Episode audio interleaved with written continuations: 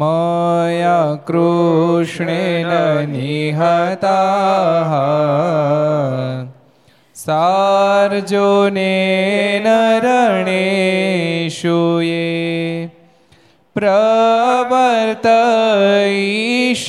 प्रवर्तयिषान्त्यसुरा स्ते त्वधर्मं यदाक्षितो धर्मदेवा तदा भक्ताद् अहं नारायणो मुनिः जनिषे कौशले देशे भूमोहि समगो द्विजः मुनिशापानृतां प्राप्ता नृषिंस्तात तथोद्धवम् ततो वीतासुरेभ्योः सद्धर्मां स्थापयन् ज સધર્મામ સ્થાપયન જય બોલો સ્વામિનારાયણ ભગવાનની જય શ્રી હરિ કૃષ્ણ મહારાજની જય રાધારમણ દેવની જય લક્ષ્મી નારાયણ દેવની જય નર નારાયણ દેવની જય ગોપીનાથજી મહારાજની જય મદન મોહનજી મહારાજની જય બાલક કૃષ્ણલાલ કી જય રામચંદ્ર ભગવાન કી જય કાષ્ટભન દેવની જય નમઃ પાર્વતી પતય હર હર મહાદેવ હર સર્વાવતારી ઈષ્ટદેવ ભગવાન શ્રીના સાનિધ્યમાં તીર્થધામ સરદારના આંગણે વિક્રમ સંત બે હજાર છોતેર, શ્રાવણ સુધી પંચમી નાગપાચમ, શનિવાર તારીખ પચીસ સાત બે હજાર વીસ, શ્રી કલ્કી જયંતિ ઘર સભા અંતર્ગત શ્રી હરિચરિત્ર ચિંતામણી લક્ષ ચેનલ, કર્તવ્ય ચેનલ સરદાર કથા યુટ્યુબ, લક્ષ યુટ્યુબ, કરતા યુટ્યુબ વગેરેના માધ્યમથી ઘેરે બેસી ઘર સભાનો લાભ લેતા બધા ભાઈ જાદક જય સ્વામિનારાયણ, જય શ્રી કૃષ્ણ, જય શ્રી આરામ જય હિન્દ, જય ભારત. ગઈકાલે હું આવ્યું હતું. પ્રેમ સ્વામીને આપો ગુડેલ ગામની બાજુમાં પટેલની વાડીએ ભગવાને ઉતારો કર્યો ને પછી ત્યાંથી બે મણ રીંગણા લેવાતા પણ કોઈ પાસે પૈસા નહોતા. પછી સોમલા ખાચરે કીધું મહારાજને કે નથી લેવા આપણે ઉપાડી જાઓ. મહારાજે તોય કીધું તા એક ભગત આવ્યા ને બે રૂપિયા ભગવાનના ચરણમાં મૂક્યા ને પછી રીંગણા લીધા. પછી કઈ કર્યું રીંગણાનું? શાક બનાવ્યું. ખાલી શાક જમ્યા? શીરો શાક. શીરો શાક. સરસ. હવે નવો પ્રસંગ એક જોઈ લઈ.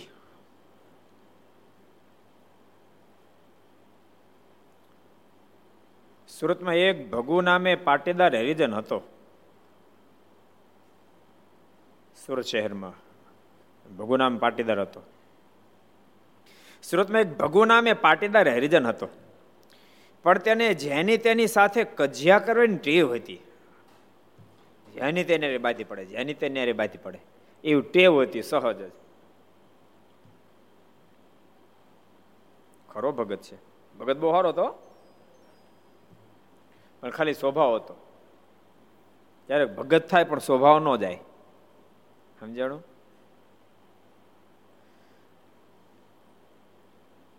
અને ક્યારેક સ્વભાવ સારો હોય પણ ભગત ન થાય. યાદ રાખજો. ભગત થાય પણ સ્વભાવ ન જાય. ક્યારેક સ્વભાવ જાય પણ ભગત ન થાય. અમુક ને કે બહુ બહુ સરળ, શાંત, કોઈને લપછપ ને એવો સરસ સ્વભાવ હોય, પણ ભગત નો હોય. અમુક અમુક, તમારા રોજની હો માળા ફેરવે, રોજ મંદિરે જાય હતર ફેરી હાથ ધોવે, બધું કમ્પ્લેટ કરે, પણ તમે અડાય નહીં. એવો સ્વભાવ હોય. જો કે ભગત છે ને સ્વભાવ છે ખોટ જ છે. સ્વભાવ સારો છે ને ભગત નથી તો મહાખોટ છે. મહાખોટ છે. સ્વભાવ વાળાને વગર વગર સ્વભાવ વાળાને બધાને એક ફેરી ભગત તો થવું જ પડે. ભગત થઈ આવીને ભગવાનની પ્રાપ્તિ કઠિન નહીં અશક્ય છે. કઠિનથી અશક્ય છે. જેને પણ ભગવાન સુધી જાઓ એને બધાને ભગત તો થવું જ પડે. એ ભારતમાં રહે તોય ભલે અમેરિકામાં રહે તોય ભલે, બધાને થવું પડે. સમજાણું? પુરુષ ભક્ત હોય કે સ્ત્રી ભક્ત હોય, અમીર હોય કે ગરીબ હોય, ઉચ્ચ જ્ઞાતિમાં જન્મ પ્રાપ્ત થયો ઉપેક્ષિત જ્ઞાતિમાં જન્મ પ્રાપ્ત થયો બધાને ભગત તો થવું જ પડે જેને ભગવાન સુધી પહોંચવું હોય એને. પણ ફરક એટલો, ક્યારેક સ્વભાવ સહ સ્વભાવ હોય. એ મોક્ષમાં કદાચ વિઘ્ન કરે કે ન કરે, પણ એટલું ચોક્કસ સ્વભાવવાળો સમાસ ન કરાવી શકે. સમજાણું? સ્વભાવવાળો બીજાને ભગવાન સમ્યક ઓળખાવી ન શકે. જેને બીજાને ભગવાન ઓળખાવો હોય, પોતાને ભગવાનને પામવો અને પાસે બીજાને પણ પમાડવો હોય, એને ભગતો થવું જ પડે, પણ સાથે સાથે સ્વભાવને પણ હંકરવો પડે. ક્યારેક ક્યારેક તમને ખબર? ડોક્ટર બહુ સારા ભણેલા હોય, ખૂબ હોશિયાર હોય, પણ સ્વભાવ શર્ટનો હોય. ક્યારેક એન્જિનિયર, સ્વભાવો, ટીચરો, બિઝનેસમેનો બહુ જ હોશિયાર હોય. એકદમ ટેલેન્ટેડ હોય, પણ સ્વભાવ હોય જેને કારણે બિઝનેસમાં સફળ ન થાય. ક્યારેક ક્યારેક આપણે બે બે હારે ભણ્યા ડોક્ટર. એકને લાઈનને બીજાને બેઠા બેઠા માખી ઉડકાર તો માખી ઉડતી ઉડતી નથી. આનું કારણ શું એમ? પછી લોકો ખબર પ્રારબ્ધ પ્રારબ્ધ કરતા સ્વભાવ વધારે ભયંકર છે. કારણ કે ઓલા ડોક્ટર એટલો માયાળો સ્વભાવ હોય, તો દર્દીને તો બે જગ્યાએ રૂપિયા ચૂકવવા અને બે હાજા કરે એમ છે, તો માયાળુ સ્વભાવવાળો પાનો જાય. પ્રેમથી બોલો તો અડધો તો એમનો હાજો થઈ જાય. એવું એન્જિનિયરનું પણ છે. માનો સિવિલ એન્જિનિયર છે, પ્લાન, બે એન્જિનિયર છે, બે સરખા જ એ છે, ટેલેન્ટ છે. તો બે હરખા છે ને બે એન્જિનિયર છે, બેન ફી આપવાની છે. તો પછી ત્યાં જાય ને પ્રેમથી બોલાવે, વાતને સમજે, સાંભળે, ફેરફાર એને ન જાય. ઓલો પૂછે ને, રાડે રાડે બોલાવે. એને શું કામ જાય ભાઈ? સમજાય તમને? એટલે સ્વભાવ તો પ્રત્યેક ક્ષણ જેનો સારો સ્વભાવ એને બધી જગ્યાએ કામ લાગે.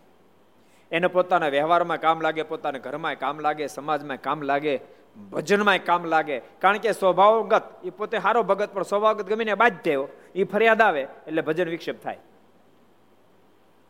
એટલે સ્વભાવ શેટ હોય તો એ બધે મોજ આવે. સ્વભાવ શેટ હોતી બધે નડે તો ખરો. થોડો ઘણો અડચણ રૂપ તો થાય ખરો. એટલે ભગવાનના ભક્તને સ્વભાવ તો સેટ કરવો જોઈએ.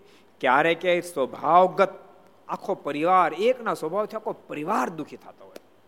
અમે લગભગ આઠમી નવમી ટેન હતી. મને બરાબર પ્રસંગ યાદ છે. તિરુપતિ બાલાજી, ત્યાં આપણે ટ્રેન લઈને પહોંચ્યા. અને પછી ત્યાં છોગાનમાં સભા કરી. સ્વભાવ પર મેં ઘણી બધી વાતો કરી. કે એક વ્યક્તિનો સ્વભાવ આખા પરિવારને પીડિત કરી દે.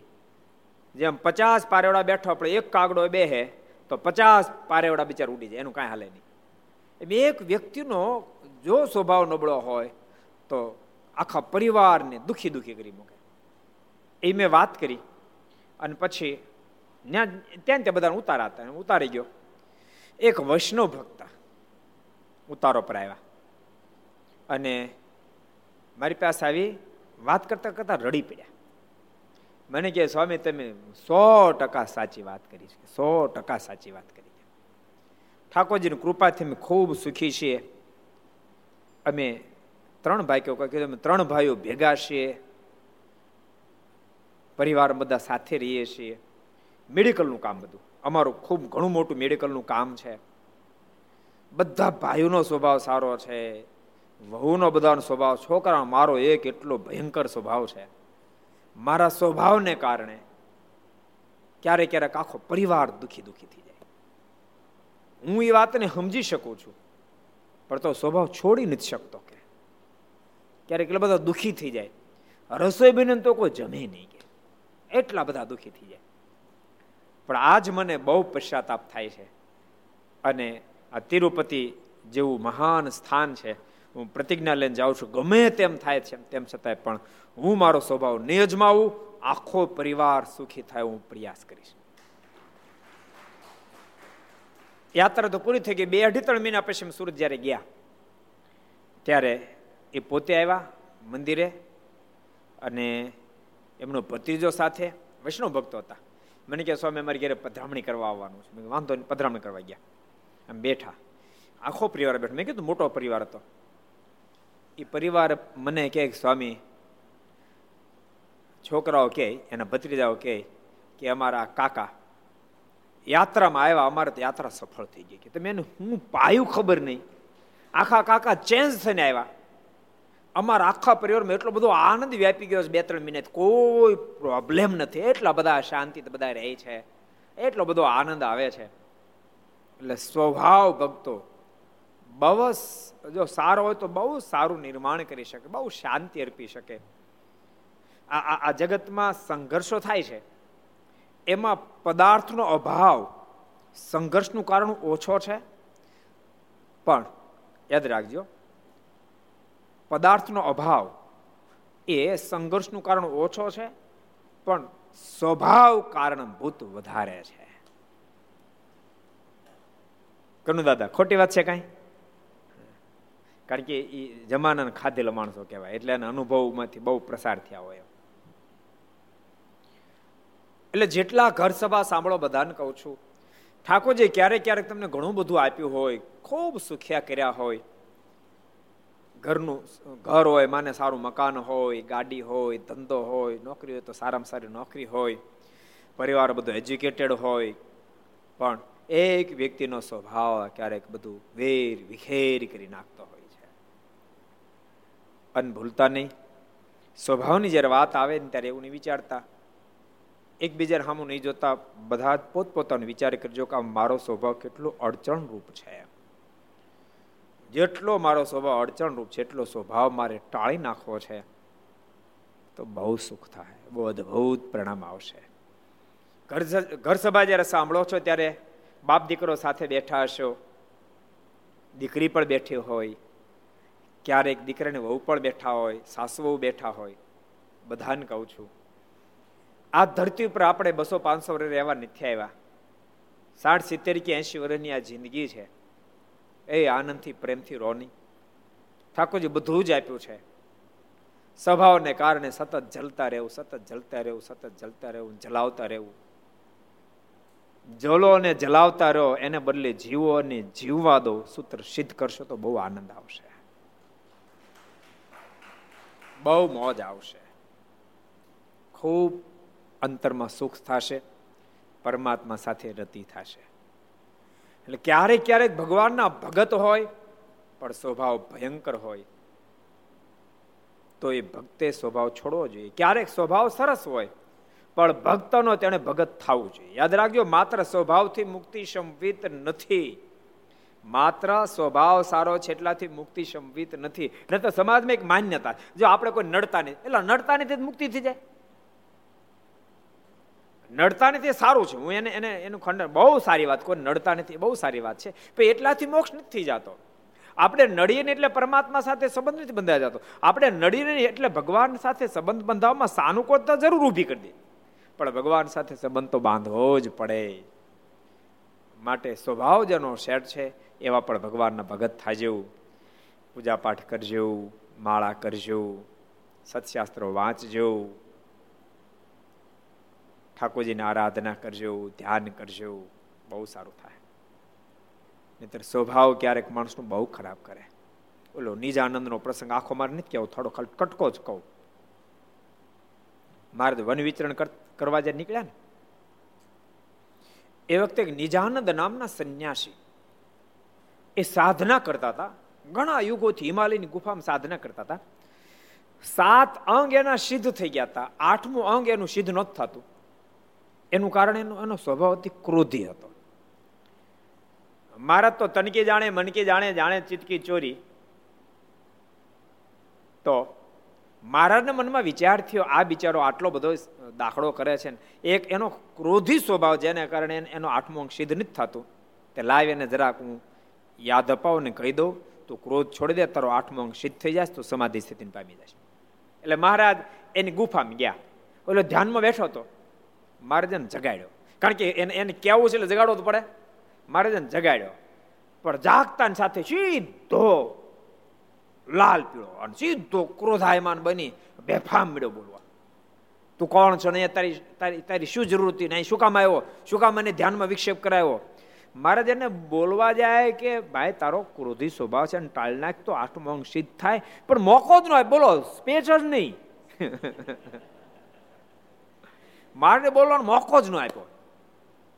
બહુ બોલો બહુ બોલો પછી મહારાજે એને તો આઠમો અંગ સિદ્ધ કરવો તો ક્રોધ છોડે એમ કહેવાને બદલે, મહારાજ કે, જાઉં તને શાપ આપું છું.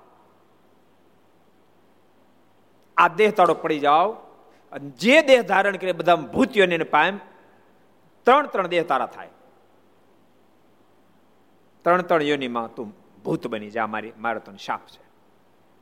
અને મારા તો શાપ આપી નીકળી ગયા. ઈ ધુઆ પુઆ થયો.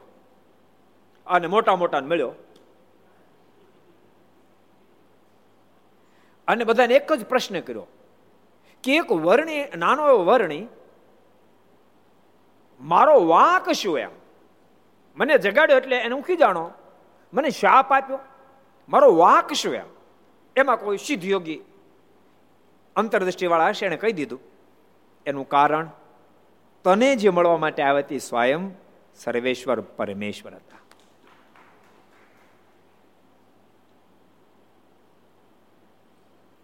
પણ એને મને શાપ શું કામ આપ્યો? તો એ અમને ખબર નથી. એટલું ખમીએ કે એ પરમેશ્વર હતા. પણ શાપ શું કામ આપ્યો તો એ મને ખબર નથી. તો મારે પૂછવું કોને? તો કે એને પૂછ ને પણ એ છે ક્યાં? તો કે અત્યારે ગુજરાત પહોંચ્યા છે અને ત્યાં લોજ ગામમાં બિરાજે છે. ધુઆ પુઆ તો એનો ક્રોધ તોય શાંત ન થયો. બોલો. બોલે કીધું, ભગવાને તો તોય શાંત ન થયો. ધુઆ પુઆ થતો થતો લોજ આવ્યો. મારને મળ્યો. મારને કે, તમે મને શાપ આપ્યો ને? મારે કે, આપ્યો. કેમ છે? મારો વાંક શું તો તો સાંભળ્યો ને મને ઈ તારો વાંક. તારે સાંભળો તો તમને હજી કા સાંભળો તૈયાર છો? ઓલો ગયેલો સાંભળો. હું કામ મને શાપ આપ્યો? તરત ઠંડો પડ્યો. મહારાજ કહે કે તું અષ્ટાંગ યોગ સિદ્ધ કરતો હતો. તારા સાત અંગ સિદ્ધ થઈ ગયા હતા. હું ખૂબ રાજી થયો. આઠમો અંગ સિદ્ધ કરવામાં તને તારો ક્રોધ આડો નડતો હતો. હું તને કહેવા આવ્યો હતો તું ક્રોધ છોડી દે. તારો આઠમો અંગ સિદ્ધ થઈ જાય. તને સમાધિ લાગી જાય. એટલે હું તને જગાડો કે તું તો સીધો લાલ પીળો થઈ ગયો. પછી માફી માંગી. કૃપાનાથ મારી ભૂલ થઈ ગઈ, પણ આમાંથી ઉગારવાનો કોઈ રસ્તો? આપ મને શાપ આપ્યો, ત્રણ ત્રણ જન્મ તું ભૂત થાય આમાંથી નીકળવાનો રસ્તો ખરો? મહારાજ કહે કે, તું આવ્યો છો તો રસ્તો કરી દઉં. મહારાજ કહે સાંભળ તારા ત્રણ જન્મ થશે. ત્રીજા જન્મમાં તું સલીમ બનીશ. મૃત્યુ પામ્યા પછી ભૂત થાય અને એક સંન્યાસીને વળગીશ અને સંન્યાસીને વળગી આપે એ સંન્યાસીને સારંગપુરમાં લાવવામાં આવશે. પેલા કીધું મારી મુક્તિ કરો. સારંગપુરમાં જયારે લાવવામાં આવશે, ત્યારે હું તારી મુક્તિ કરીશ. નિજાનંદ બહુ રાજી થયા. મહારાજને કે પણ તમે જ્યારે હિમાલયમાં આવ્યા હતા, ત્યારે હું ઓળખી ન શકો હું ક્રોધાયમાન થઈ ગયો. એમ સારંગપુરમાં તમે મારી પાસે હું તમને ઓળખું નહીં તો? મહારાજ કે, આ રૂપે જ હું તને દર્શન આપીશ. બસ. તો હવે વાંધો નહીં. અને ખરેખર ત્રીજા જન્મે મુસ્લિમ સલીમ થયો. અને એક સંન્યાસીને વળગ્યો. સંન્યાસીને વળગતાની સાથે કોઈના પણમાં આવીને કીધું કે, તમે મને સારંગપુર લઈ જાઓ. એટલે સારંગપુર લાવવામાં આવ્યા. અને સારંગપુરની અંદર એ આ બધું બોલ્યો. આવી આવી ઘટના ઘટેલી. અને જે દાડે બોલતો તે દાડે બરાબર જન્માષ્ટમી દિવસ હતો. મહારાજાને કીધું હતું જન્માષ્ટમી દિવસ હશે તે દાડ તારી મુક્તિ કરીશ. મહારાજ કીધેલું કે હું તને જન્માષ્ટમી દિવસે દર્શન આપીશ. અને એ સલીમ એવું કહેતો હતો કે, આજે મને ભગવાન સ્વયં તેડવા માટે આવવાના છે. આ વાત કરતો સારિંગપુરમાં. એ જ વખતે તે તે તે જ એને દેખાડું, કોઈ ન દેખાણું એને દેખાણું અને બોલ્યા, જો આવ્યા જો ભગવાન આવ્યા જો ભગવાન મહારાજ ગાદી પર બેઠા પછી રાજા ધીરજ રૂપે મહારાજ ગયા. તો ઓળખી ગયો મારા સ્વરૂપમાં તે આપ પધાર્યા. મારાને કહે, આપ પધાર્યાનો મને આનંદ છે, પણ તમે મને વચન હું આપ્યું હતું. હું નીલકંઠ વર્ણી રૂપે દર્શન આપીશ. આપ કેમ વચન ન પાડ્યું? મારે એ જ વખતે વર્ણી રૂપે થઈ ગયા. મારે કે, હવે સંતોષ? તો, હવે સંતોષ. અને પછી મેં કીધું, હવે હું આ સંન્યાસી મહાત્માના દેહમાં જાઉં છું. ભગવાન સ્વામિનારાયણ મને તેડવા માટે આવ્યા છે અને અક્ષરધામમાં જાઉં છું. બોલીને અક્ષરધામમાં પહોંચી આની કેસેટ પણ ઉતરેલી છે. તમે કદાચ કોઈ સાંભળી પણ હશે. નિજાનંદ નામની કેસેટ એમાં આ બધું આખું આખ્યાન છે, લો.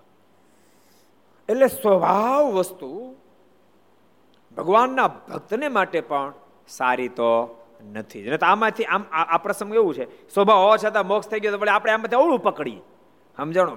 હરખું પકડાય તો વાંધો નહીં. આ સ્વભાવ તો ધામમાં માટે મારે નથી છોડવો. તો ખોટું કહેવાય. બહુ સરસ પ્રસંગ. જો, સુરતમાં એક ભગુ નામે પાટીદાર હરિજન નહોતો, પણ તેને જેની તેની સાથે કજિયા કરવાની ટેવ હતી.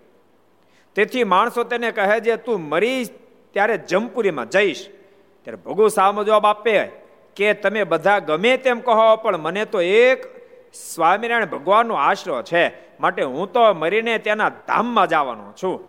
જ્યારે તેનું આયુષ પૂરું થયું ને દેહનો અંત આવ્યો, ત્યારે શ્રીજી મહારાજ હાથીનો રથ લઈને તેને તેડવા પધાર્યા. ને તે ગામના ઘણા માણસે પ્રગટ પ્રમાણે દીઠા. એ મહારાજ પરચો આપીને ભગુને ધામમાં તેડી ગયા. બોલો. સ્વભાવ હોતો વયો અક્ષર ધામ, બોલો. એટલે આમાંથી અવળું ન પકડાય કે કાંઈ સ્વભાવ છોડવાની જરૂર નથી. જો, એટલી વાત સમજો ભગુ ધામ ગયો, પણ ભગુના સંગમાં આવ્યા છે એને કોઈને ભગુર પ્રત્યે કે સંપ્રદાય પ્રત્યે અહોભાવ થયો હશે નહીં. શું કામ? જો મહારાજને તેડવા ઉપડ્યો એટલે ભગત સામાન્ય નહીં હોય, સામાન્ય ભગત હોય ભગવાન એમ કાંઈ ધક્કા ખાવા નવરા હોતા નથી. એટલે ભગત ખરેખરો ભગત હશે. ખરેખરો ભગત હશે. નિષ્ઠાય પણ પૂરતો પાય હશે. જેથી કરીને મારે તેડવા માટે આવ્યો. બરાબર ને? સામાન્ય ભગત હોય તો ધોકો ખાય નહીં. પણ ખરેખરો ભગત હતો, પણ સ્વભાવ સોતો હતો. જેથી કરી એ પોતે ખરેખરો ભગત હતો ભગતનો લાભ બીજાને મળ્યો હશે નહીં. જેનો સ્વભાવ ન હોત, તો આ ભગતનો ઘણા બધા લાભ લેત અને ભગો જેમ હાથી જોડેલા રથમાં બેસીને ધામમાં ગયો, એમ ભગા ભગતના જોગમાં આવેલા ઘણા હાથી જોડેલા રથમાં બેન અક્ષરધામમાં પોગી જાત. જો સ્વભાવ શાટો હોત તો. એટલે સ્વભાવ શેઠ સહાયરૂપ છે. બાકી ભગવાન તો બહુ દયાળુ છે. હવે ભગવાનની દયાની શું વાત કરી? ઓલી માસીની વાત સાંભળે? માસીની? તે માસીની વાત નહીં સાંભળે? થઈ નહીં મામીની? નહીં? હું ખાલી માસીને કહી દઉં. ફઈની નહીં મામીને મારે નથી ખાલી માસીને કહી દઉં. એ કહી દઉં હાલશે ને? રસી તમે માસી નથી ફઈ નહીં મામીની? નહીં? કોણે માસીની વાત સાંભળી હું સાથ કરો છો. માસીની વાત કોણે સાંભળી કોઈ નહીં બોલો બધા સાંભળી છે. પૂતના માસી હતી, હું હતું. જયદીપ, સાંભળી માસીની વાત સાંભળી? જો સાંભળી, જો. જલ્દી જલ્દી ટન મારી હરીશભાઈ, સાંભળી? જો. સુરતે સાંભળી કોણે નહીં સાંભળી આમાંય કોઈ આંગળી વિશે ન કરી. પ્રિય કાકા, તમે માસીનો સાંભળી લે તમે સાંભળી લે પૂતના માસી હતા ભગવાન કૃષ્ણના. એને મારવા માટે આવ્યા હતા. કાલકુટ ઝેર છાતી લગાડીને મારવા માટે આવ્યા હતા. પણ એને ભગવાનનો સંબંધ થયો તો મારવા માટે આવ્યા હતા માસી. તોય પણ ભગવાન એનું કલ્યાણ કર્યું. આટલા દયાળુ ભગવાન છે. મિત્ર ભાવથી ભજે તો ભગવાન મુક્તિ કરી દે, પણ શત્રુ ભાવથી ભજે. ભજે મને યાદ કરે. તો પણ ભગવાન કલ્યાણ કરી દે. શુરપંખાએ કીધું ને રાવણની પાસે કે, ભાઈ, જંગલમાં બે યુવરાજ આવ્યા છે. નાક કાપી નાખેલું. લોહી વેતું હતું આ દિશા તારી કરી કોને તો જંગલમાં બે યુવરાજ આવ્યા છે? પણ તારી દિશા એવું કામ આવી કરી યુવરાજો તો ખાંભળ, એની એની એની ભેળી એક સ્વરૂપમાં નારી છે. મેં તારા માટે માંગણી, હાવ ખોટ્યો હો. મેં તારા માટે માંગ, નહીં તો વાસ્તવિકતા કેવી હતી ખબર? સુરપંખા સ્વરૂપમાં નારી રૂપ ધારણ કરીને ભગવાન રાઘવની પાસે આવ્યું. અને કે તમે વરો, ભગવાન, રાઘવ કે પણ હું તો વરેલું છું આને આને દેખાતા જાનકી બાજુ. આ મારા અર્ધાંગના છે. હું તો પરિણિત છું. મારો ભાઈ છે ને, હના મારો ભાઈ એ કુવારો છે. એને પાજા શુરપંખા લક્ષ્મણજીની પાસે ગઈ. એની કીધું, તેમ મને વરો, તમે કુવારા છો. લક્ષ્મણ કહે પણ મને વરીને તું હું લોચો કાઢી લઈશ. મુશ્કેલી બે ભાઈ ચડ્યા સાંભળ તું મને વરીશ ને, તો હું તો નાનો ભાઈ અનુચર છું. હું તો નાનો ભાઈ એટલે મારે તો પ્રભુ રાઘવ કેમ કરવું પડે? તારે આખી જિંદગી જાનકી કેમ કરવું પડશે? એના કરતા ન્યા જા, રાણી થાય વળી પાછી ને ગઈ. બે ચાર ફીર ધક્કો ખવડાયો ને, અન પછી સુરપંખા મૂળ રૂપમાં આવી ગઈ. મૂળ રૂપમાં આવતાની સાથે લક્ષ્મણજીએ નાક કાન કાપી લીધા. લોહી લોહાણ કરી મૂકી. અને ભાગી. ભાગતી ભાગતી ક્યાં ગઈ? કોણ કહે છે? હાલોજી ક્યાં ગઈ? ભાગતી ભાગતી ગઈ ક્યાં? ગુફામાં વહી ગઈ કે બહાર રહી? ક્યાં ગઈ? નિર્ભય ચણદાજી કહી દો. નવાણું ટકા છે ભાઈ. ખરદૂષણની પાસે. વાહ, ખરદૂષણ, કેવું પડે? નામ આવડી ગયું ખરદૂષણ ખરદૂષણની પાસે ગઈ. અને ખરદૂષણ ખબર નહીં સંબંધ.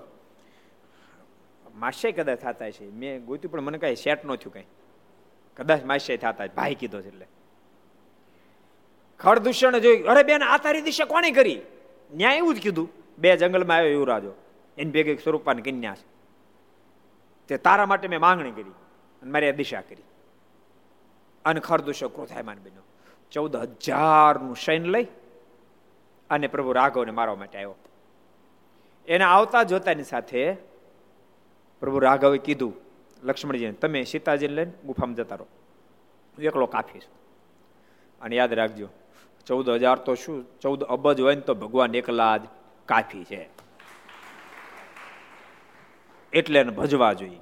સમજે? એટલે એને ભજવા જોઈએ. ને તો એમ થાય કે સમુદાય મોટો થઈ ગયો આપણે પોગી વળશે કેમ? એ અબજો થઈ જાય, પોગી વળે, બોલો. ને તો એમ થાય, ભાઈ, એને તો એક લાખ શિષ્યો છે. હવે લાખ ભક્તોને માને, તે લાખનું કલ્યાણ કરે તેમાં આપણો નંબર ક્યાં લાગે? આપણને ક્યાં યાદ કરે? લાખ નહીં અબજો લાખ હોય તો પડે કે એક ભક્તનો ભાવ પૂરો કરી શકે, એને કહેવાય ભગવાન. નેત્રકા અક્ષરધામ કે આજકાલ રચાણું એ તો છે જ. અને યુગોથી યુગોથી, કારણ કે ભગવાન બ્રહ્માંડ, દરેક બ્રહ્માંડમાં જતા હોય. યુગોથી લાખો લોકોનું ભજન કરી, લાખો લોકો રોજના કરોડો માણસો અક્ષરધામમાં એડ થાય છે. કરોડો. અબજો. કેટલા? કારણ કે બ્રહ્માંડો અબજો છે. અબ, એની ગણતરી નથી. અનેક કોટી બ્રહ્માંડ એમ લખ્યું અનેક કરોડો બ્રહ્માંડ. અનેક કોટી બ્રહ્માંડ આધારો અનંતો પી હસો એમ શતાન લખ્યું છે. એટલે અબજો બ્રહ્માંડો છે. બે પાંચ દસ પચીસની. અક્ષરના એક, મારે નહીં કીધું કે આપણે એક એક રોમમાં અનંત કરોડો બ્રહ્માંડ ઉડતા ફરે, વાત સાચી, મારે કે ખોટી વાત તો અક્ષર એક એક રોમમાં ઉડતા ફરે. કેટલા વચરામું છે? અમે તેના થકી પરશે અક્ષર પર પુરુષોત્તમ જે તેને ધરુ મનુષ્યનું દે. કેટલા વચરામું છે? એ કયો? સર્વમંગલ ભગત. મધ્યનો બેતાલીસ મધ્યના બેતાલીસમાં મારે કીધું, અબજો બ્રહ્માંડો છે. હવે દરેક બ્રહ્માંડમાંથી એક એક જાય, સિંગલ એક જ. ઓલે ઓલે ઓલે ઓલે જીતુભાઈ ને કહેતા, દ્વારકાવાળા? હું તો તેત્રીસ કરોડ દેવતાને પ્રાર્થના કરું છું, ગરીબ બ્રાહ્મણ છું. જીતુભાઈ કે હું તો તેત્રીસ કરોડ દેવતાને પ્રાર્થના કરું તો ગરીબ બ્રાહ્મણ છું. વધારે મારે કોઈ અપેક્ષા નહીં બધા મને એક એક રૂપિયો આપો ને તો મને સંતોષ થઈ જાય. કેટલા રૂપિયા થાય એક રૂપિયો આપે તો? તેત્રી કરોડ રૂપિયા સીધા થઈ જાય. એમ એક એક એક એક મુમુક્ષ ધામમાં રોજ જાય તો રોજ ને અબજો ઉમેરાય. રોજ ને અબજો મુક્તો ઉમેરાય. પરમાત્મા તો એક જ છે, અનંત નથી, ભગવાન એક જ છે. હવે એક ભગવાન અબજો રોજના ઉમેરાય. રોજના કેટલા ઉમેરાય? અબજો ઉમેરાય. હવે તો યુગોથી ઉમેરત આવે છે. એક ભગવાન તો અબજો ને શું સુખ આવે? કોજી, એને ક્યાંથી ભેગું થવાનું ભેગું થાય? હવે મુંબઈ જેવા કરોડ હવા કરોડની વસ્તી હોય તો માણસ ભેગું થવું કઠણ પડે. તો અબજોમાં ક્યાંક ભગવાન ભેગા થાય? પણ ભૂલતા નહીં. પ્રત્યેક મુક્તને એમ લાગે, મારી હામે જ મારો ઠાકોર ઊભા છે. અબજો ને સુખ આપે અબજો ને સુખ આપે. એનું નામ ભગવાન.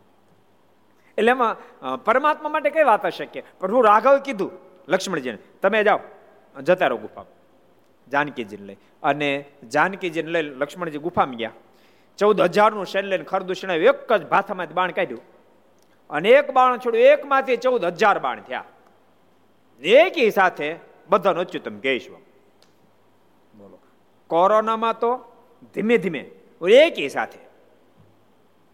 અને શુરપંખા દૂર ઊભી જોતી હતી. શું થાય શું થાય કેમ આને મારે એને બદલે જોયું મારવાની એની ક્યાં વાત આ બધાને પતે. એમ ભાગી નથી. ગડગડતી મૂકીને આવી રાવણની સભામાં. લોહી લુહાણ. રાવણે પૂછ્યું, આ દિશા તારી કોને કરી? ત્યારે સુરપંખાએ કીધું, બે યુવરાજ આવ્યા છે. એની સાથે સ્વરૂપ નારી છે. પણ તારી દિશા એવું કામ કરી? એ નારીને મેં તારા માટે માંગણી કરીને મારી દિશા કરી. હાવ ખોટીની. અને આટલું નથી આગળ બોલી, હા, ભાઈ મારી દિશા જયારે થઈને ત્યારે પેલો ખરદૂષણ પાસે ગઈ હતી. અને ખરદૂષણ ચૌદ હજારનું શેર લઈને સામે ગયા હતા, પણ એક જ બાણથી બધાને પતાવી દીધા. આટલા શબ્દ સાંભળતાની સાથે રાવણે તુરંત વિચાર કર્યો, એક મારા નોકરનું નામ લેવું હોય તો કોઈ લઈ ન શકે. એટલે બદલે ખરદૂષણ વગેરે તો મારી જેટલા શક્તિશાળી કહેવાય. અને એક બાણથી પૂરા કર્યા માટે આ ધરા પર જરૂર બ્રહ્મનું અવતરણ થઈ ચૂક્યું છે. ભગવાનનું અવતરણ થઈ ચૂક્યું છે. એ પ્રભુને પામવું હોય તો અખંડ એની સાથે જોડાણ રાખવું પડે. પણ મારો જન્મ તો તામસી છે, તો એની સાથે પ્રેમથી હું નહીં જોડાઈ શકું. માટે એક કામ કરો, એની સાથે વેર બાંધો. હોય ભજન નહીં તામસ દેહા, મન કર્મ વચન મંત્ર દ્રઢ એ હા આ દેહ કરીને હું પ્રીતિ નહીં કરી શકું. માટે હું એવું વેર બાંધું પોસાય તેવા મનાવવા માટે આવે ને તોય પણ એકનો બેજ ન થાવ. અને ઈ પ્રભુ રાઘવને હાથે મરું. અને મારો જ્યારે દેહ છૂટે ત્યારે મારી સામે પ્રભુ ઊભા હોય. અને દેહ છૂટે મારા આત્માનું શ્રેય થઈ જાય. નહીતર રાવણને કેટલાય સમજાવ્યા? ત્રીજટાય સમજાયો. કુંભકર્ણ સમજાયો વીક્ષણ સમજાયો, મંદોદરી સમજાયો, પણ કોઈનો, કોઈનું એકનો બે જ ન થયો. નથી કે બુદ્ધિયોગીનો માણો નતો એ ચાર વેદનો ભણેલ જ્ઞાતા હતો. ચાર વેદનો ભણેલો હતો. પણ એને ખબર હતી, ભગવાનને ઓળખી ગયો હતો આ માર્ગથી જ મારથી હલા બીજા માર્ગથી મારથી ચલાશે નહીં. એટલે એની સાથે વેર બુદ્ધિથી જોડાય, એનું પણ કલ્યાણ કરી નાખે. તો પ્રેમ બુદ્ધિથી જોડાય, એનું તો કેમ ન કરે?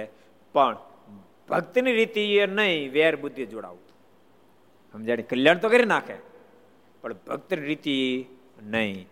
ભક્તની રીતિ કઈ? પ્રેમથી પ્રભુમાં જોડાવું એ ભક્તની અનાદિની રીતિ છે. ભક્ત તો ભગવાનમાં પ્રેમથી જોડાય.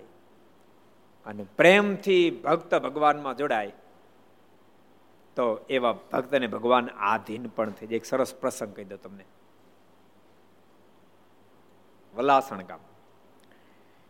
વલાસણ ગામની અંદર મારે એક ફેરી દરબારોની સાથે એ ગામમાં ગયા.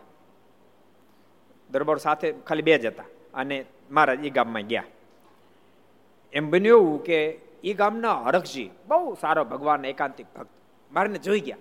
મારી વિનંતી કરે રે મહારાજ, આપ સાડા અગિયાર, બપોરના સાડા અગિયાર, બારનો ટાઈમ થયો. મહારાજ, મારી ઘેરે પધારો, મારી ઘેરે પધારો. મહારાજ, મારો ભાવ પૂરો કરો. મહારાજ કે અમારો ઉતાવળ છે. બહુ તાણ કરી. મહારાજ, કેટલાય સમયથી વલખતો તો આપ એક ફેરી મારી ઘેરે પધારો. ભોજન લો. મહારાજ, પધારો. અતિ આગ્રહ કર્યો. મહારાજ કે, આવું ખરો, પણ એક શરત. કારણ કે, મહારાજ, તમે કોઈ શરત માન્ય પણ પધારો. મહારાજ કે બાજરા રોટલા અડદીની દાળ બનાવો બાકી કાંઈ નહીં બનાવો તો આવું. મહારાજ કે, વાંધો નહીં, મહારાજ. બાજરાના રોટલા અડદીની દાળ બનાવીશ. અને પછી મહારાજ એની ઘેરે પધાર્યા. ઓસરીન કોર ઉપર, ઓસરીન કોર પડે? ઓસરીન કોર ઉપર ખાટલો ઢાળી દીધો ગોદરું પાથરી દીધું. મહારાજ બિરાજમાન થયા અને ઘરના પણ બહુ સારા ભગત હતા. મારા સાથે અતિશય પ્રીતિ. બહુ રાજી થયા. અને હરખજી અંદર ગયા. હરખજીને કહે કે મહારાજ પધાર્યા. ધન્ય ભાગ્ય આપણે થઈ ગયા. મહારાજ માટે આમ રસોઈ બનાવી, તેમ રસોઈ બનાવી ખૂબ હરખ હતો. ત્યારે હરકજીએ કીધું, પણ મહારાજ એ શરતે આવ્યા છે.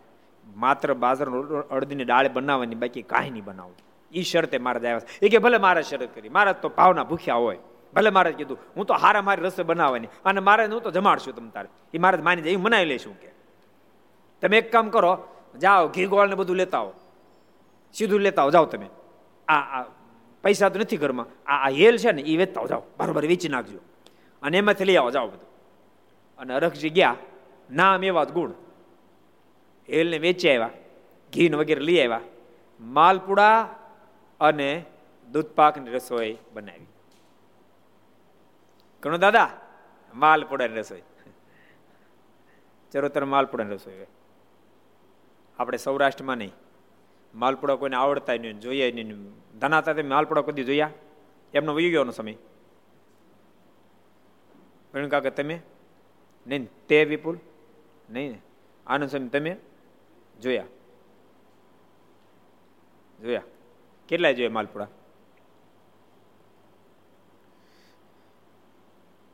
તે હિમાલય ક્યાં જોયા? હે? હે, માલપુડા? દ્વારકા બાજુ છે માલપુડા? કેશોદ છે માલપુડા? બહુ સારું કહેવાય ને, ચરોતરમાં છે. માલપુડા દૂધપાક રસોઈ બનાવી. મારા જમવા બેઠા. સરસ ગાદલી પાછળ દીધી મારે બેઠા. માલપુડા પીરસાડા અને દૂધપાક પીરસાડો. મારા ઊભા થઈ ગયા. લાલ પીળા થઈ ગયા મારા. મારે કે, અરખજી, આપણે શરત થઈ હતી કે તું ગરીબ છો તો અડધી દાળ અને બાદ રોટલા બનાવજે. અને આ માલપુડા દૂધપાક બને, એનો મતલબ તું તો અમીર છો. ગરીબ છો જ નહીં. અને સાંભળ હવે તો તો જ જમું, પાંચસો રૂપિયા ભેટ પેલા મૂકને તો જમું. પેલા મારે પાંચસો ની ભેટ જો તો મારે જમવાનું નથી થતું. હરકજી તો હું જાણા? પાંચ રૂપિયા એને મળે પાંચસો ની ભેટ ક્યાંથી મૂકવી એના ઘરના બહુ જ ડાહ્યાનો હોશિયાર હતા. આપણે ઘણી ફેરી કહીએ, જે પરિવારમાં ડાય સંસ્કારી દીકરી આવે ને, બાપે આખા પરિવારને તારી દે, આખા પરિવારને તારી દે. ઘર સભા સાંભળો છે, બધાને કહું છું. ડાય દીકરી આવે તે આખા પરિવારને તારી દે તમે ઘરમાં તમારી દીકરીને એવા સંસ્કાર આપજો. એ ડાહી દીકરી કોઈ ત્યાં ડાહી વહુ બની જાય, એના આખા પરિવારને તારી દે, આખા પરિવારને તારી દે. એવા સંસ્કાર રેડજો એની અંદર. એક બાજુ બોલાવ્યા હરખજીને કીધું, ચિંતા શું કામ કરો છો? જાઓ. બાજુમાં, એટલે શેઠ છે ને આપણું ઘર ગીરવે મૂકી આવો. પાંચસો રૂપિયા લઈ આવો, જાઓ. શેઠ આપશે, ના નહીં પાડે. કારણ કે આપણા ઘરની કિંમત હજાર રૂપિયાની છે. આપશે. હરખજી ઉપડ્યા. પાંચસો રૂપિયામાં ઘર ગીરવે મૂકી આવ્યા. અને પોટલું રાણશીકોનું ભરી આવ્યા મારે કે, લ્યો, મારે પાંચસો રૂપિયા જમી લો મારે તો રાજી થઈ ગયા. મારે જમ્યા. મહારાજ કે, હવે તું આ પાંચસો રૂપિયા લઈને મારી ભેળો હાલ. મારે લઈ ગયા હારે. બાજુનું શહેર હતો એમાં. મહારાજ કે, અત્યારે એક રૂપિયા ચાર મણ તુરે દાળ મળે છે. આ પાંચસો રૂપિયાને ખરીદી લે. અને તારું ઘરનું ગોડાઉન મોટું છે ને, એમ ભરી દે. અમારે જરૂર શેર મંગાવી લેવું. બહુ ગરીબ સ્થિતિ ભગતની હતી. પાંચસો રૂપિયાની, એક રૂપિયાની ચાર મણ દાવ પાંચસો રૂપિયા કેટલા મણ આવી છે? હું આમ આમ કરે છે. આ જ્યારથી આ બધા કેલ્ક્યુલેટર વાળા સમજાણું વિભાગ? ઋષિબંધ કેલ્ક્યુલેટર કાંઈ નહીં. બાકી કેલ્ક્યુલેટર એટલે કેલ્ક્યુલેટર વાળાને હિસાબ જલ્દી આવડે નહીં. અમે ભણતા ને ત્યારે એક ઉદાર ને અગિયાર ને એકવીસા ને બધું આમ કકડા ત્રીજું ભણતા આવડતા હોય, બોલો. એટલે એટલે એટલે માઇન્ડ છે ને ફટાફટ ઉત્તર આપે. તો અહીં તો કેલ્ક્યુલેટર હોય નહીં. નીકળે નહીં. એટલે હલવાઈ રહે. જો નહીં તો આમાં એન્જિનિયરો બેઠા છે. પણ તોય એક રૂપિયાની ચાર મણ દાળ તો પાંચસો રૂપિયામાં કેટલી દાળ તો તોય ઉછાંગણી ન થઈ બોલો. એ ગજબ ન કહેવાય પ્રશાંત? એ નાની વાત કહેવાય. હવે તો હવે તો ક્યારે અડધો કલાક હિસાબ કર્યો મને માથે થયો. ને પાંચસો વીસ, સીધું જ હિસાબ છે. કેટલી થાય? બે હજાર મણ. બે હજાર મણ તુવેર દાળ. મારે તેના ઘરમાં ભરાઈ દીધી. ગાડા ભાડે કરી. પછી મારે તો જતા રહ્યા. બને એવું વળતે વર્ષે દુષ્કાળ આવ્યો. અને અનાજના બહુ જ ભાવ વધ્યા. ચાર રૂપિયાની એક મણ તુવેર દાળ થઈ. કેટલી? ચાર, પચીસ પૈસાની મણ તુવેર દાળના ચાર રૂપિયા થયા. કેટલા ગણા થયા? સોળ ગણા થયા. કેટલા ગણા? સોળ ગણા થયા. મહારાજે પત્ર લખ્યો. મહારાજ કહે કે હરકજીને માલુમ થાય, અત્યારે તુવેર દાળ ત્રણસો વેચી નાખો ને સો મણ તુવેર ગરીબ ગુરબાન આપજો. અને ત્રણસો ત્રણસો મણ વેચી નાખો ને બસો મણ દાળ ગરીબ ગુરુબા અને સાધુ ભિક્ષુકોને આપજો. બસો મણ તુવેર દાળ વેચી નાખી. વેચી ત્રણસો વેચી. તો કેટલા રૂપિયા આવ્યા? કોણ કે છે ત્રણસો મણના? ત્રણસો ગુણ્યા ચાર કરો નહીં ભલા મણા અરે, બાઉ કર્યો હે? કેટલા આવ્યા? બારસો રૂપિયા આવ્યા. બારસો રૂપિયા આવ્યા. પછી એ લઈને મહારાજ પાસે મહારાજ કે કે, ભગત, પહેલાં છે એટલે પાંચસો રૂપિયાનું ઘર છોડાવી લો. ગીરે મૂકી પાંચસો રૂપિયા ઘર છોડાવી લો. સો રૂપિયા અહીં આપો, સંતો રસોઈ દાહે. છસો રૂપિયા. અમે રાજી બહુ થયા, એટલે આ દક્ષિણામાં આપીએ મારે કે, મહારાજ મારે રૂપિયાનું શું કરવા છે? મહારાજ, રૂપિયા મને જોતા. કૃપા ના તમારું કલ્યાણ કરજો. મારે કે, કલ્યાણ કરશું? જાઓ એક્સ્ટ્રા બોનસમાં કલ્યાણ આપશું. તમે બે માણા જયારે દેહ મૂકશો ત્યારે અમે તમને અક્ષરધામમાં તેડવા માટે આવશું અને જાઓ તમને અમારું દિવ્ય ધામ આપશું. એટલે આપણે વાત એ જોતા હતા, ભગવાનના ભક્તોએ, ભલે આ સ્વભાવ હતો, ભગુ ભગતનો, તોય ધામમાં તેડી ગયા આપણે એનો મતલબ એવો નથી કે આપણે એમ કેવું, હું તો સ્વભાવ રાખવાનો તો ધામમાં જવાનું એમાં આપણે રહેવું નહીં. સમજો, આપણે એમાંથી બહાર બહાર નીકળી જવું, કે આપણે તો સ્વભાવ છોડી દેવો છે, ભગવાનને રાજી કરવા છે. જો ભગુ ભગતને મારા ધામમાં તેડી ગયા જરૂર. પણ ઘણા બધા ભક્તો કદાચ નારાજ પણ થયા હશે. જો કે આ તો બધા મહામુક્ત આત્મા હોય. પણ મહારાજ આ બધી લીલા ભજવવા માટે મોકલાવે કે મારી તાકાત એટલી છે. હું એટલો સમર્થ છું કે હું ધારું તો સ્વભાવવાળાને પણ લઈ જાઓ હું ધારું તો સ્વભાવવાળાને પણ લઈ જાઓ એવું દેખાડવાટું ભગવાન એવી લીલા કરાવે. પણ સ્વભાવ રખાય નહીં. એ તો નુકસાન કરતા જ. છે. સ્વભાવ જ વાસના સ્વભાવ જ પ્રકૃતિ. કેટલા વચરામતમાં કીધું? સ્વભાવ જ પ્રકૃતિ સ્વભાવ જ વાસના. જે મુક્તિ બગાડનાર છે. કેટલા વચરામતમાં કીધું છે? કોણ કે છે? ખુશાલ કહો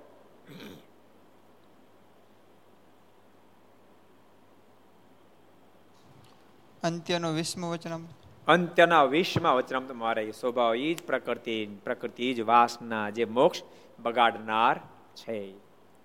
પણ ભગવાન ધારે તો સ્વભાવ વાળાને પણ ઉપાડી જાય ખરા, પણ ભગવાનના ભક્તિ સ્વભાવ રાખવો એ કોઈ રીતે સારું કહેવાય નહીં. માટે સ્વભાવ છોડવો. પરિવારમાં શાંતિ થશે. અને ભક્તો, સ્વભાવ છોડવા માટે બધા કરતા મોટામાં મોટું કોઈ જો શસ્ત્ર હોય, એનું નામ છે સત્સંગ. સત્સંગથી સ્વભાવ જાય. સત્સંગ વિના સ્વભાવ હટે નહીં. પણ ક્યારે જાય? તો મહારાજ કે કહેનારના ઉપર અતિશય વિશ્વાસ હોય, અતિશય પ્રીતિ હોય અને પોતાને પણ એ સ્વભાવ ટાળવાનો ખટકો હોય, શ્રદ્ધા હોય, તો ગમે તેવો સ્વભાવ હોય તો પણ ટળી જાય છે. કેટલા વચરામૃતમાં છે? કેટલા વચરામૃતમાં છે? શાંત દાસજી કોજી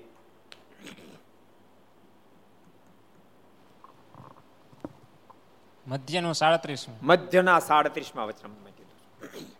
સ્વભાવ વાસના ટળવા માટે મારે બીજી પણ એક વાત સરસ બતાવી છે. લગભગ લગભગ આપણે ન્યા સીધા વૈયા જઈએ છીએ કે ધ્યાન અને વચનથી વાસના ટળી જાય પણ એ આપણે અડધો જ મુદ્દો ઉઠાવીએ છીએ. આખો મુદ્દો નથી. આખો મુદ્દો કેવો છે? મહારાજ કે સંત સમાગમે કરી, મારા સ્વરૂપની ઓળખાણ થાય અને પછી મારું વચન પાળે ને મારું ધ્યાન કરે, તો સ્વભાવ માત્ર ટળી જાય, વાસના માત્ર ટળી જાય છે. મહારાજ કે કે, જીવ સાથે જડાઈ ગયો તો પણ ટળી જાય છે. જો અહીંયા પણ સંત સમાગમ પહેલા લઈ આવ્યા, સત્સંગ લઈ આવ્યા. કેટલા વચનામું છે આ? કેટલામું છે? દયાસાગર, તમારે કેવું છે ભાઈ? તો કહી દે લો ત્યારે. કાર્યાણીનું બારમું કાર્યાણીના બારમા વચનામૃતમાં મહારાજે કીધું છે. માટે ભગવાનના ભક્તો અહીંયા સ્વભાવનું ઉપરેમાણું ક્યારે ન લેવું. દોષ તો દોષ જ છે, યાદ રાખો. દોષ સ્વતા ઉપાડી દેવી તો પરમાત્માની કૃપા છે. દોષ સ્વતા ઉપાડી તો પરમાત્માની કૃપા છે. પરમાત્મા કૃપા કરે ત્યારે તો એ કાંઈ ન જોવે. પણ એ સર્વસામાન્ય નિયમ ન કહેવાય. એ સર્વસામાન્ય નિયમ ન કહેવાય. એ અપવાદ કહેવાય. શું કહેવાય? અપવાદ કહેવાય. જેમ કોઈ કે બે રૂપિયાની ટિકિટ લીધી લોટરી લાગી ને પાંચ કરોડનો માલિક થઈ ગયો.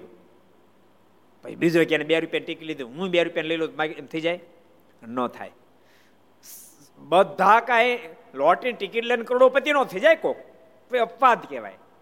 પણ ખરેખર જેને અમીર થવો એને તો રાત દાડો માથા પછાડીને મહેનત કરવી પડે, દાખલો કરવો પડે, તોય અમીર થઈ શકે. પણ અપવાદ રૂપે તો બે રૂપિયા ટિકિટ લઈ તોય થઈ જાય. તો અપવાદ કહેવાય. એમ સ્વભાવ સોતો જીવાત્મા મુક્ત સ્થિતિને પામજે અપવાદ રૂપ કહેવાય. પણ સર્વસામાન્ય રીતે તો ભગવાનના ભક્તે બધા જ પ્રકારનો સ્વભાવ છોડવો પડે. ભગવાનમાં ખૂબ રતિ થવી પડે. સ્વભાવ જેટલો છૂટે એટલી ભગવાનમાં રતિ થાય, પ્રીતિ થાય. અને ભગવાનમાં થયેલી પ્રીતિ જ મુક્તિનું કારણ બની જાય છે. ભગવાનમાં હેતનું કારણ બની જાય છે. એટલે બહુ સરસ પ્રસંગ છે. મારે તેડવા આવ્યો. બોલો, ભગુ ભગતને. અને તે ગામના ઘણા માણસોએ પ્રગટ પ્રમાણે દીઠું આ બધું જોયું. એમ મહારાજ પરચો આપીને ભગુને ધામમાં તેડી ગયા. આ આમ તો મારે જાફીર છે ને, સ્વભાવ વાળાને હોતે લઈ ઉપાડી જવા નક્કી કરીને આવ્યા. ઓલા એટલે ગોકુળ ભાટિયાની માનો પ્રસંગ તમે સાંભળ્યો સાંભળો સાંભળો, તમને કહું. તમે સાંભળ્યો ને કદાચ બીજો કહું. ગોકુળ ભાટિયાને પહેલા સત્સંગ નહીં. પણ એક ફેરી કૃપાનંદ સ્વામી, યોગાનંદ સ્વામી વગેરે સંતો જુનાગઢ પધારેલા. અને યોગાનંદ સ્વામી પણ બહુ જ, બહુ સારા સંત, બહુ મહાન સંત. કૃપાન સ્વામી પણ એવા સંત, પણ સાથે સાથે મારીની વાતો બહુ સારી કરે. એ બે સંતોની વાતો સાંભળી ગોકુળ ભાટે હૃદયમાં હા પડી. અને હા પડતાની સાથે એમણે બે સંતોને કીધું કે મારે ભગવાન સ્વામિનારાયણના શિષ્ય થવું છે. સંતો હા પાડીને કંઠી પહેરાવી. સંતો પૂજા છે, પૂજા આપી દીધી. અને શીખડાઈ દીધું, તિલક ચાંદલો આમ કરીને એમ કરીને કપાળમાં તિલક ચાંદલો કરી દીધો. અને ગોકુળ ભાટિયાને ખૂબ આનંદ થયો. આનંદની સાથે એ પોતાની ઘેરે ગયા. એના એના જે મમ્મી તો કહેવાય નહીં, તે દાડે મમ્મી કહેતા હતા, માતુશ્રી. એના માતુશ્રીનો સ્વભાવ એ બહુ જ વેરી વેરી વેરી ડેન્જર હતો. ખાલી વેરી ડેન્જર નહીં. ત્રણ ફેરી વેરી ગયો તો ઓછું પડે. એટલો ડેન્જર હતો. કાલ ફોન કરે ખરો કે, સ્વામી, તમે કહો છો ને, એવા જ મારા ઘરનો સ્વભાવ છે. એમ કે ખરા કો. કારણ કે એ બધા અનુભવ તમારો હોય ને. બહુ ડેન્જર સ્વભાવ હતો. ગોકુળ ભાટિયાના કપાળમાં તિલક ચાંદલો ભાળ્યો અને એ વખતે ચારે બાજુ મારું નામ પથરાવ મીંડું હતું. અને એમ કહેતા હતા કે, સ્વામિનારાયણના સાધુ જોગમાં આવે. એ પછી એને જ ભાળે. એ વાત થતી હતી અને ગોકુળ ભાટિયાના કપાળમાં તિલક ચાંદલો જોયો, એટલે તરત જ એની માં કહેવા માંડી, તું, તને કોઈ સ્વામિનારાયણનો સાધુ મળ્યો કે? આ આ તું શું કરીને આવ્યો? તું જલ્દી અહીંથી પાછો જા. અને આ ભૂસ્યા આ ડોકમાં હું રાખ્યું છે ગોકુળ ભાટી કીધું, હું તો ભગવાન સ્વામિનારાયણનો આશ્રિત થઈ ગયો. અને હવે તો આ કંઠી ડોકમાં જ નહીં નીકળે ને તિલક ચાંદલો નહીં પૂછાય. માં. એની માએ કીધું, પણ નહીં પોહાય. એ કે માં, મને પોહાય એમ નથી. તને રાખવી પોહાય એમ નથી, મને કાઢવી પોહાય એમ નથી. આ કંઠી તો માથા હાટે મેં ડોકમાં ધારણ કરી છે. એની મેં બહુ મહેનત કરી. પણ ગોકુળ ભાટિયા એકના બે ન થયા.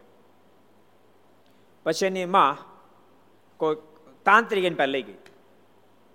અને એણે બહુ મહેનત કરી. તેમ છતાંય પણ આને કંઠી ન તોડી. ઘરમાં પૂરી દીધા. ઘરમાં પૂરી દીધા. પણ એકના બે થયા નહીં તોય કંઠી તોડી નહીં અને પૂજા મૂકી નહીં. પછી ઓલો કંટાળીને મોકલી દે ઘેરે. પણ ઘેરે આવ્યા. એની માએ કીધું કે તારે કંઠી તોડવી પડશે આ પૂજા મૂકવી પડશે, કે નહીં બને. એની માએ રોટલી એના પર ડુંગળી છોપડી દીધી. આ તાર ખાવું પડશે. કોકુળ ભાટે કીધું, નહીં બને. હું ભગવાન સ્વામિનારાયણનો આશ્રિત બન્યો. મારા ઈષ્ટદેવ ભગવાન સ્વામિનારાયણની આજ્ઞા જે મારો આશ્રિત બને એ લસણ ડુંગળીનો ત્યાગ કરે. માય નહીં બને. ભક્તો, દ્રઢતા કેવી છે? જેટલા ઘર સભા હમણે બધાને કહો, દ્રઢતા આવી હોય ત્યારે પ્રભુ સાથે પહોંચી શકાય અને પ્રભુ સુધી પહોંચાય અને પ્રભુનો પ્રેમ કરી શકાય. એ નહીં બને. એક દાડો, બે દાડા, ત્રણ દાડા, એની માએ કીધું, આજ ખવડાવું. ગોકુળ ભાટે કીધું, ન ખાવ, મરી જાવ બાકી ન ખાવ. પંદર દાડા ઉપવાસ કર્યા. કેટલા દાડા? પંદર દાડા ઉપવાસ કર્યા.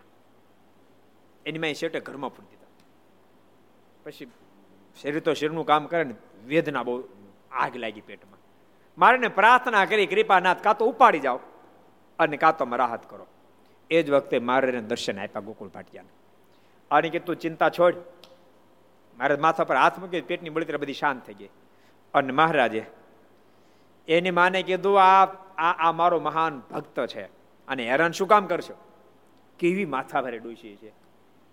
એ કે એ તમારો ભગત છે ને, પણ મારો દીકરો છે. પેલો મારો અધિકાર છે. આ તમારે કંઠી પાછી લેતા જાઓ. બોલો, દર્શન દીધા મારે તો માને નહીં. નહીં માથા ભારે હોય? મારા ત્યાં ડોશી માન, તો આને હેરાન કરે. તો જમપુરીમાં માર ખાઈ ખાઈને તૂટી જાય. કોણે જમપુરી જોઈશ કે અને મારા ચપટી વગાડી કરાવી સમાધિ મોકલી જમપુરીમાં. ધોકાવી નાખી ડોશી. રાડે રાડ બોલાવે. પછી જાગૃત થઈ. મારા જાગૃત કરી. મહારાજ કે કેમ જમપુર જોઈ? કે, મારી બેન તોડી નાખી મને, કે. મહારાજ કે, કંઠી પહેરવા દઈશ ને, તો ભલે પહેરી. તો ડોશીરી બગર ન થઈ, બોલો. તોય ન થઈ. પછી ઓલો પ્રસંગ જોઈન્ટ થાય છે. કે એક ફેરી મહારાજ જુનાગઢ પધારેલા અને ગોકુળ ભાટીએ મારને ઘેરે આમંત્રણ આપ્યું કે, મહારાજ, આપ મારે ત્યાં ભોજન કરો પધારો. આમંત્રણ આપીને આવતા રહ્યા. પછી એની માને કીધું કે આજ કાલ, આવતીકાલે મારા ભગવાન, મારા મારા, આપણે ઘેર જમવા આવશે. ડોશી લાલપલી થઈ.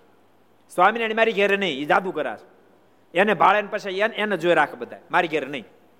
ગોકુળ ભાટે કીધું, માં, મેં આમંત્રણ આપ્યું છે. માટે ભગવાન સ્વામિનારાયણ તો જમવા માટે આવશે. તને પોહાય તોય ભલે, ન પોહાય તોય ભલે.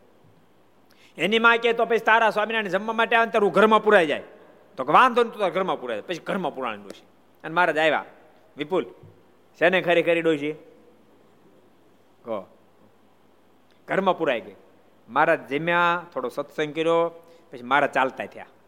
ત્યાં ડોશીને મનમાં વિચાર થયો કે એટલે તીદી દેખાણ એના એ આ છે કે બીજા છે? એ વિચાર કરી અને બાળાને તડમે જોયું. બાળાને તડમે જોયું ને તે મારે પાછળ જોયું. અને બેની એક નજર થાય અને ડોશીને અખંડ મારે દેખાવા માંડ્યા. માર તો જતા રહ્યા. મારે ગયા પછી ડોશી ઘરમાં જ બહાર નીકળી ઊભી બજાર ચડી. સ્વામિનારાયણ મને વળી ગયા, સ્વામિનારાયણ મને વળી ગયા. પછી તો કેટલાય દાખલા બેહાર કાંઈનું કાંઈ કર્યું. સ્વામિનારાયણ વળી ગયા, કોઈ રીતે કાઢો, કોઈ રીતે કાઢો. અખંડ દેખાય, બોલો. દેખાતા બંધ જ ન થાય. કનુ બાપા, ડોશીની કઠણાઈ છે ને? હે? ડોશીની કઠણાઈ છે ને? કે ભાગે છે? હે? ભાગ કહેવાય સાંભળી તો ગયા સારું. થેન્ક યુ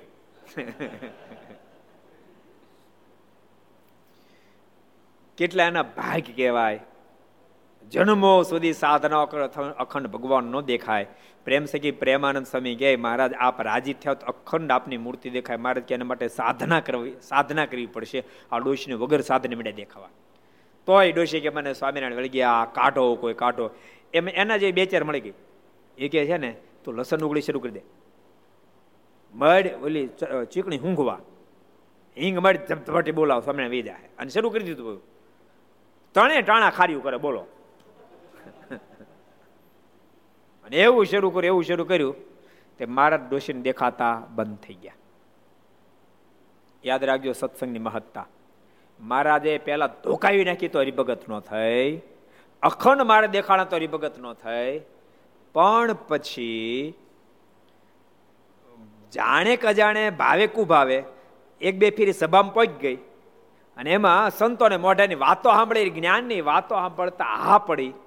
અને પછી મારની આશ્રિત બનીને ખરેખર ડોશી બહુ સારા ભગત થયા. પણ પછી મારે અખંડ દેખાય નહીં.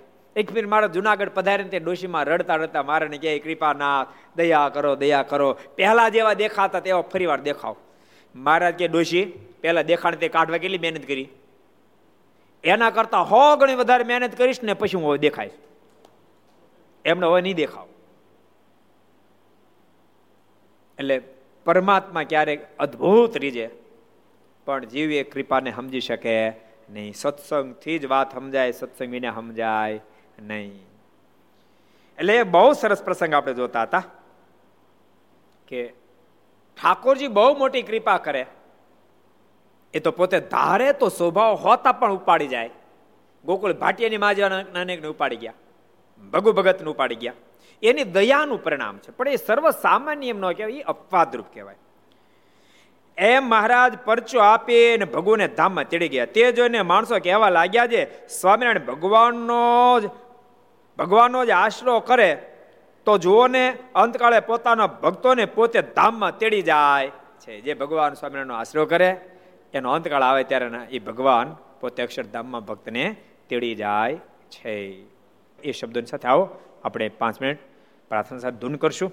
સ્વામી નારાયણ નારાયણ નારાયણ. સ્વામી નારાયણ નારાયણ નારાયણ. સ્વામી નારાયણ નારાયણ નારાયણ. સ્વામી નારાયણ નારાયણ નારાયણ. સ્વામી નારાયણ સ્વામી નારાયણ. સ્વામી નારાયણ સ્વામી નારાયણ. સ્વામી નારાયણ નારાયણ સ્વામી નારાયણ સ્વામી નારાયણ સ્વામી નારાયણ સ્વામી નારાયણ નારાયણ નારાયણ સ્વામી નારાયણ નારાયણ નારાયણ સ્વામી નારાયણ નારાયણ નારાયણ સ્વામી નારાયણ નારાયણ નારાયણ સ્વામી નારાયણ સ્વામી નારાયણ સ્વામી નારાયણ સ્વામી નારાયણ. સ્વામી નારાયણ સ્વામી નારાયણ સ્વામી નારાયણ નારાયણ નારાયણ. સ્વામી નારાયણ નારાયણ નારાયણ. સ્વામી નારાયણ નારાયણ નારાયણ. સ્વામી નારાયણ નારાયણ નારાયણ સ્વામી નારાયણ સ્વામી નારાયણ સ્વામી નારાયણ સ્વામી નારાયણ સ્વામી નારાયણ સ્વામી નારાયણ સ્વામી નારાયણ સ્વામી નારાયણ સ્વામી નારાયણ નારાયણ નારાયણ સ્વામી નારાયણ નારાયણ નારાયણ સ્વામી નારાયણ નારાયણ નારાયણ સ્વામી નારાયણ નારાયણ નારાયણ નારાયણ. સ્વામી નારાયણ સ્વામી નારાયણ. સ્વામી નારાયણ સ્વામી નારાયણ. સ્વામી નારાયણ નારાયણ. સ્વામી નારાયણ નારાયણ. સ્વામી નારાયણ નારાયણ સ્વામિનારાયણ નારાયણ નારાયણ સ્વામિનારાયણ સ્વામિનારાયણ સ્વામિનારાયણ સ્વામિનારાયણ. સ્વામિનારાયણ સ્વામિનારાયણ સ્વામિનારાયણ સ્વામિનારાયણ સ્વામિનારાયણ નારાયણ નારાયણ સ્વામિનારાયણ નારાયણ નારાયણ સ્વામિનારાયણ નારાયણ નારાયણ સ્વામિનારાયણ નારાયણ નારાયણ સ્વામિનારાયણ નારાયણ નારાયણ સ્વામિનારાયણ નારાયણ નારાયણ સ્વામિનારાયણ નારાયણ નારાયણ સ્વામી નારાયણ નારાયણ સ્વામિનારાયણ નારાયણ નારાયણ સ્વામિનારાયણ ભગવાનની જય શ્રી હરિ કૃષ્ણ મહારાજની જય શ્રી રાધારમણ દેવની જય લક્ષ્મી નારાયણ દેવની જય નર નારાયણ દેવની જય ગોપીનાથજી મહારાજ મદન મોહનજી મહારાજ